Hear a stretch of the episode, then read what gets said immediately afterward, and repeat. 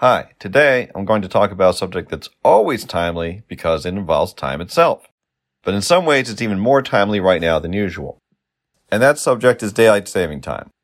Now, this episode might be a little less to the point than this podcast generally goes for, so I went out of my way to make sure you get some nice fun commentary in here as well. Okay, firstly, what is time and why do we have it? Basically, animals tend to rely on instinct and repeat certain cycles of activities in conjunction with their genetics they're not rationally reasoning things out in their minds to plan ahead. You have bears that hibernate every winter, and you have cicadas that hang out underground for 17 years before doing their thing for about two weeks. So clearly there are natural systems that work according to a schedule of some sort. But since we humans have a great deal more independent reasoning capability than animals do, we needed to set up our own system that we could work with. And we also needed to be able to communicate the details of that system with other human beings so that we could plan out coordinated activities the year was easy. It gets really cold and dark, and it gets really hot and bright, and then we're back to cold and dark again. Since Earth has naturally occurring cyclical events such as a sunrise and a sunset, and the moon cycling through phases, there were obvious markers to work off of. Hey, after the sun rises three more times, let's meet over by that rock at the edge of the town and go out hunting. Or perhaps, we've been meeting to discuss matters affecting our community all together at once. Let's do that every time the moon gets full again. Hence, we have days and months. But the week actually started with the first civilizations in the Middle East. The idea was that they designated one day for each of the seven most prominent objects in the sky. You can actually see evidence for this in the names of the days, but you have to use a language like Spanish to see some of them. You have the sun, Sunday, the moon, Monday, Mars, Tuesday, which is Martes in Spanish, Mercury, Wednesday, which is Miércoles in Spanish, Jupiter, Thursday or Jueves, Venus, Friday or Viernes, and Saturn, Saturday. We didn't know about Uranus and Neptune until much later, of course. Bible followers will insist that we add the week in because God basically decreed that the approach was to work for six days and have a day of rest. But it looks like the Jewish people just adopted this system themselves early on. Regardless, a seven day cycle certainly seems to be a practical one for balancing work and rest days. So there it is, the concept of weeks. It's important to note that humans once looked at sunlit and dark periods as two opposing realms rather than being part of the same day. This probably explains why Jewish holidays start sundown rather than at midnight. The day could be divided up into increments pretty easily, since you could keep track of where the sun was in the sky with sundials. But nights were trickier. Egyptian astronomers observed a set of 36 stars that divided the heavens into equal parts. So six were kind of visible during twilight hours and 12 were visible when it was completely dark out. Eventually, they just decided to simplify things and work with the 12 they could easily see when it was dark out. And they built water clocks to track nighttime progression as accurately as possible. So we had hours, but they weren't fixed because the proportions of daylight and darkness per day varied. It took until 14th century Europe and the development of mechanical clocks for people to actually normally use hours of fixed length. Dividing each half of the day into 12 parts has some other practical benefits as well. The number 12 is divisible by 1, 2, 3, 4, and 6, which gives you a lot more flexibility for breaking up hours into pieces than 10, which is only divisible by 1, 2, and 5. When people stopped seeing the sunlit and dark periods of time as two opposing realms and just looked at it as one cycle, it made more sense to use the point in time when the sun is at the center of its path across the sky, noon, as a good reference point for a zero. And then you could still use 1 to 12 twice per sun cycle, with the other zero point being at midnight. But after you pass the 12th point either way, you're back to 1 again, so just using the numbers 1 to 12 works just as well. Roman numerals, for example, don't even have a character for 0, so having the Roman numerals for 1 through 12 laid out around a circle with 12 at the starting point in the top middle makes sense. And then for all the events that need that degree of resolution, you can refer back to the clock being at 1, 2, 3, and so forth. What time is it? Well, the clock says 3, or it is 3 of the clock, or it's 3 o'clock. And now we have the concept of hours. Though the idea of using a sexagesimal 60 base system came from the Sumerians in 3500 BC and the Babylonians after them, the idea of dividing units into 60 minutes and of dividing minutes up into 60 seconds actually came from Greeks around 150 AD when they were dividing up latitude and longitude lines. The first division became known as the minute, and then the second level division or second minute became known as the second. I guess that's pretty obvious. Makes sense, huh? Hours were divided up into halves, thirds, quarters, and even twelfths. But it wasn't until near the end of the 16th century when the first mechanical clocks that displayed minutes occurred that we started talking 60 minutes in an hour. And seconds were applied to time even more recently than that. Anyway, the point is that even though time, particularly hours, minutes, and seconds, are a human construct, they're all still based in natural phenomena.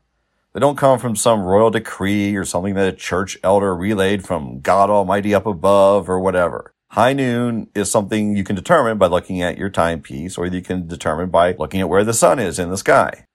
Now let's talk daylight saving time. First, it's saving, the singular. It's not savings, the plural. I'll avoid analyzing the grammar. I'll just note that if you're trying to figure out who's an expert on this stuff that you should actually listen to, the first thing to listen for is probably if they actually have the name right. This is going to come up again later. As many know, the early to bed, early to rise concept is often attributed to Benjamin Franklin. But the idea of actually changing the clocks came from an entomologist and astronomer in New Zealand named George Hudson. In 1895, he proposed the idea of changing clocks by two hours every spring to the Wellington Philosophical Society so that he'd have more daylight hours to devote to collecting and examining insects. I'm not sure why one guy would expect everybody to do this brand new clock changing thing just for him, but whatever. It doesn't seem too surprising that the idea didn't take off then. However, in 1907, a British man named William Willett presented the idea as a way to save energy. This time it was seriously considered, though not implemented. However, it wouldn't be long from then before someone actually put it in place. The town of Port Arthur in Ontario, Canada enacted it on July 1st, 1908. Germany and Austria-Hungary adopted it starting on April 30th, 1916. By 1918, many countries across Europe and even the United States had adopted it. In the US, it was repealed in 1919, though some local jurisdictions still used it.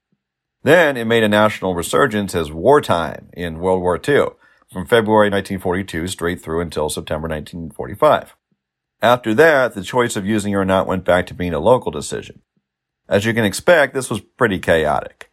Eventually, President Johnson signed the Uniform Time Act into law in 1966 to standardize it so that daylight saving time started on the last Sunday in April and ended on the last Sunday in October.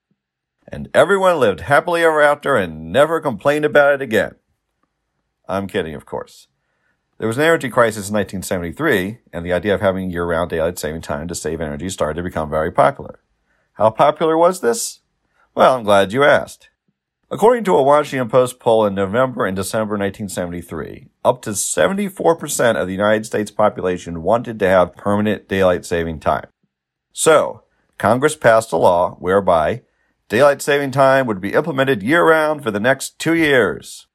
It went into effect on January 6, 1974. However, by the end of January 1974, schools were asking for it to be ended, and only 19% of people thought it was a good idea. I think that bears repeating. 74% of people thought we should try it.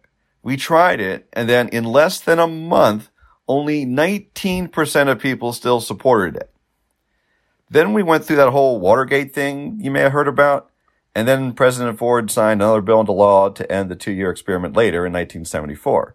And we went back to just changing the clocks again. Daylight saving time has been lengthened a couple times in the almost 50 years since then, but otherwise no one has made any efforts to change the status quo. Well, until now. You probably heard that the United States Senate passed an act making daylight saving time permanent on March 15, 2022. But you probably didn't hear exactly what happened. Don't worry, I've got all the latest gossip about this for you. You see, senators are actually allowed to propose legislation virtually at any time the Senate's in session. And when matters are being discussed that people aren't too concerned about, then there may just be a small number of senators present. Now you may ask, why don't the Democrats just pass the Build Back Better Act when nobody who opposes it is around? Well, this is because the parties have a mutual understanding that they don't do this. Neither party wants to have to have someone around on the Senate floor every single second that the Senate is in session. It's exhausting. And if one party violates this, then both parties are going to have to worry about that all the time. Plus, getting something to pass through the Senate is just one step. The bill would still have to be taken up by the House and then signed by the President as well. So it's basically a political, mutually assured destruction scenario where you probably won't even get your first attack in. So what's the point, right? In this particular instance, Senator Kyrsten Sinema was presiding over the chamber. Now, Senator Marco Rubio this guy, he's been interested in permanent daylight saving time for a while now. So he figured he'd make a push just for the heck of it right after everyone had just lost that hour of sleep. They say politics is all about timing. In this case, maximum grumpiness timing. So they put it up for a voice vote. It had some support and no one who was there voted against it. So it passed. Then Senator Sheldon Whitehouse, yes, that's his real name, Senator Sheldon Whitehouse, who was among those present, made a point to emphasize how big a deal this was. That the Senate had just passed a deal to make, quote, daylight savings time, unquote, permanent. Yes, you heard me. He doesn't even know what it's actually called. like I said earlier, that's the first step in knowing whether or not you can listen to somebody about it. There's a video you can watch with Sinema whispering yes after it passes and Whitehouse knowing how big a deal this is, and it's really annoying. Anyway, I doubt Senator Capitol Building, sorry, Senator Whitehouse did any research into the events in 1974 if he didn't even do enough research to find out what daylight saving time is actually called. I don't know. He just turned 18 when that 1974 thing all went down, so I'm sure he had less important things to worry about than that back then.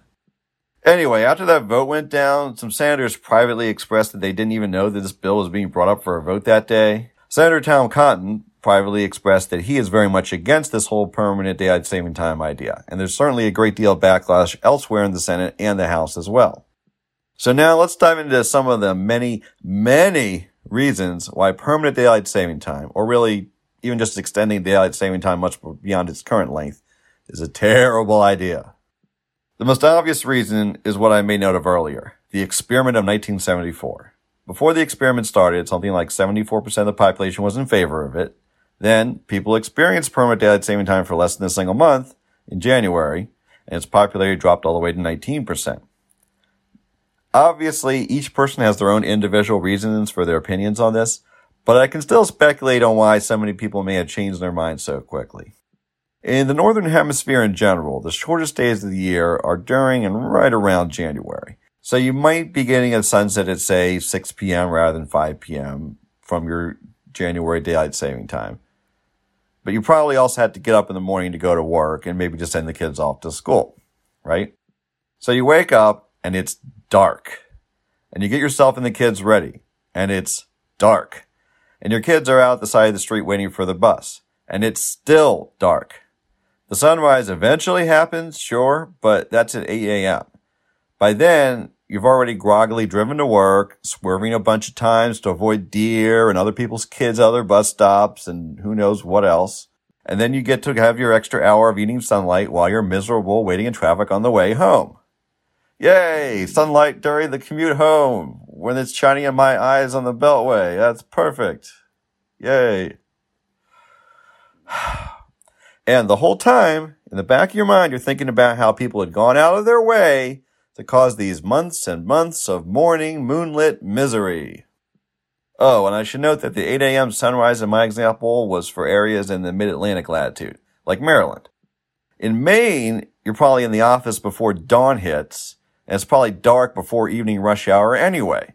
That tiny little bit of morning light that you used to cherish before work, completely gone now, and all for nothing. Here's another thought. Building off of what I was saying earlier, noon existed first, and we built our society and its timetables around it. That well-established nine to five workday was set up with the idea that the middle of the day happens at noon. Obviously, something about that worked. So we're already partly disconnected from that by having daylight saving time in the first place. Oh, and that's certainly not all. Like 10 a.m. on a January morning, I'm just getting warmed up. If you put permanent daylight saving time in place, mid-March through early November stays the way it is now. But think about what months you're playing around with. December, January, and February. The switchover from one year to the next is in there. So congratulations. Now you're redefining when that happens. Also, Inauguration Day is on January 20th. If you're a self-respecting Democrat, ask yourself this. Do you want Biden's presidency to be even one minute shorter than Trump's was? We're talking an hour shorter this way, and I think a great many people would argue that Biden needs every minute he can get. Especially if the Republicans lose the popular vote but still win the election again in 2024. 81 million of us voted for Biden to be in there for the entire four years, after all.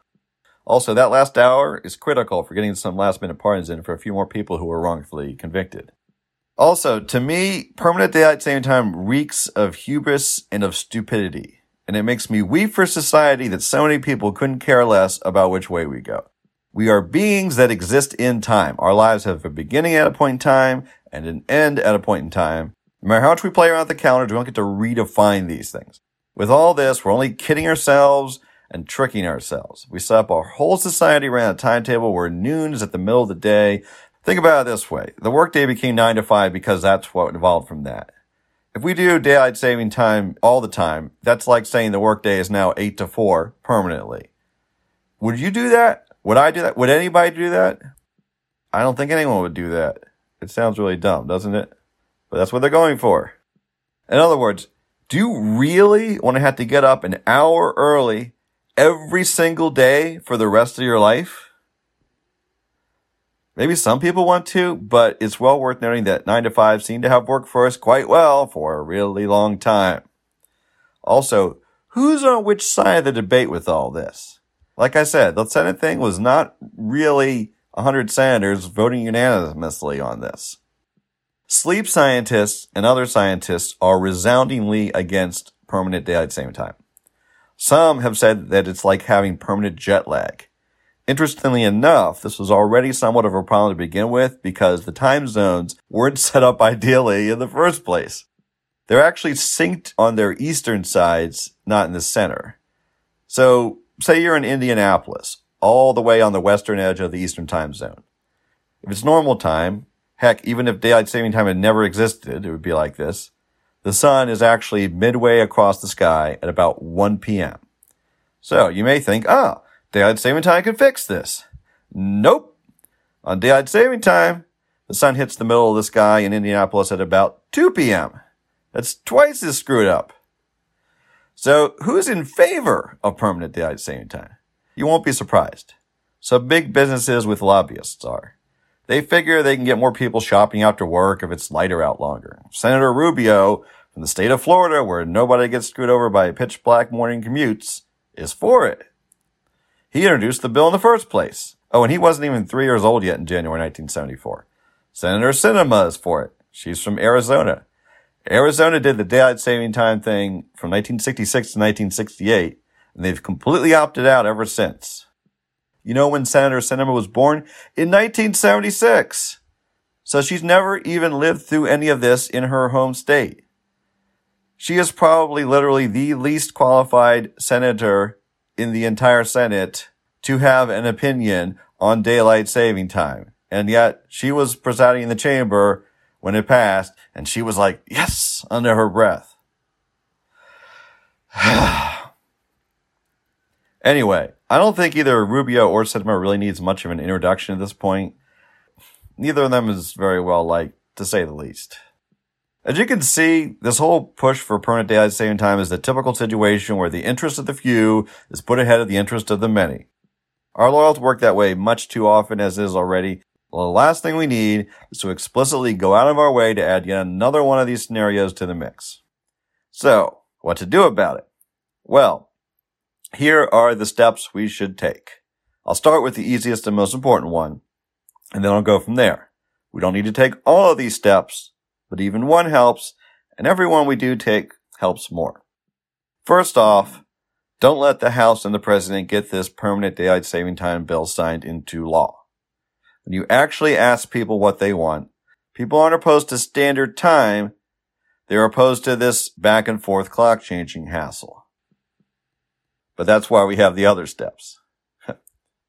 Second, don't push for any further extending of daylight saving time. We have all the months with the long days adjusted already. You know when the latest sunrise is? It's in early November, just before we fall back. We're already pushing it. Third, it'd be even better if we just had standard time all year round. That's what the scientists say. Yeah, yeah, I feel just as tempted by the seduction of that siren's call of late sunset right after we spring forward as the next guy does. And I like all the fun idiosyncrasies of clock changes personally more than almost anybody else does, but we give up much more than we realize to get that. Fourth, it'd be better if we could adjust the time zone somewhat. Indianapolis shouldn't be so far off center that even the default time is about an hour off. Technically, each time zone in the US should be shifted about half a zone's worth to the east. I mean, we could completely get rid of that Atlantic time zone up there in eastern Canada. That could just be part of eastern time. Indianapolis would be right near the center of central time then. And instead of the middle of the day being about 2 p.m. there most of the year, like it is now, it'd actually be between 11:30 a.m. and 12:30 p.m. for them, and for everyone everywhere in the United States, just like logic and sanity always intended. And then fifth, the Republicans can get Hillary locked up, and the Democrats can get Trump locked up, and everything else can be all sunshine and unicorns and rainbows forever and ever. Sorry, I got a little carried away there. I'm just saying, ideally, maybe we rethink the time zone boundaries. But realistically, maybe we just solve the clock changing annoyance problem by going to permanent standard time and avoid the 1974 mistake altogether this time. I think we've had the daylight saving time clock changes for so long that we forgot what we actually enjoy about summertime. It's not the later sunsets, it's just the longer days in general. I think we forget that that happens no matter what, and we have no power over it whatsoever, no matter what time we officially say it is. If you'd like more information about the cost to save standard time and other stuff related to it, consider checking out the website savestandardtime.com. I'll try to include a link in the show notes. Thanks for listening. We got to the point, so we are out.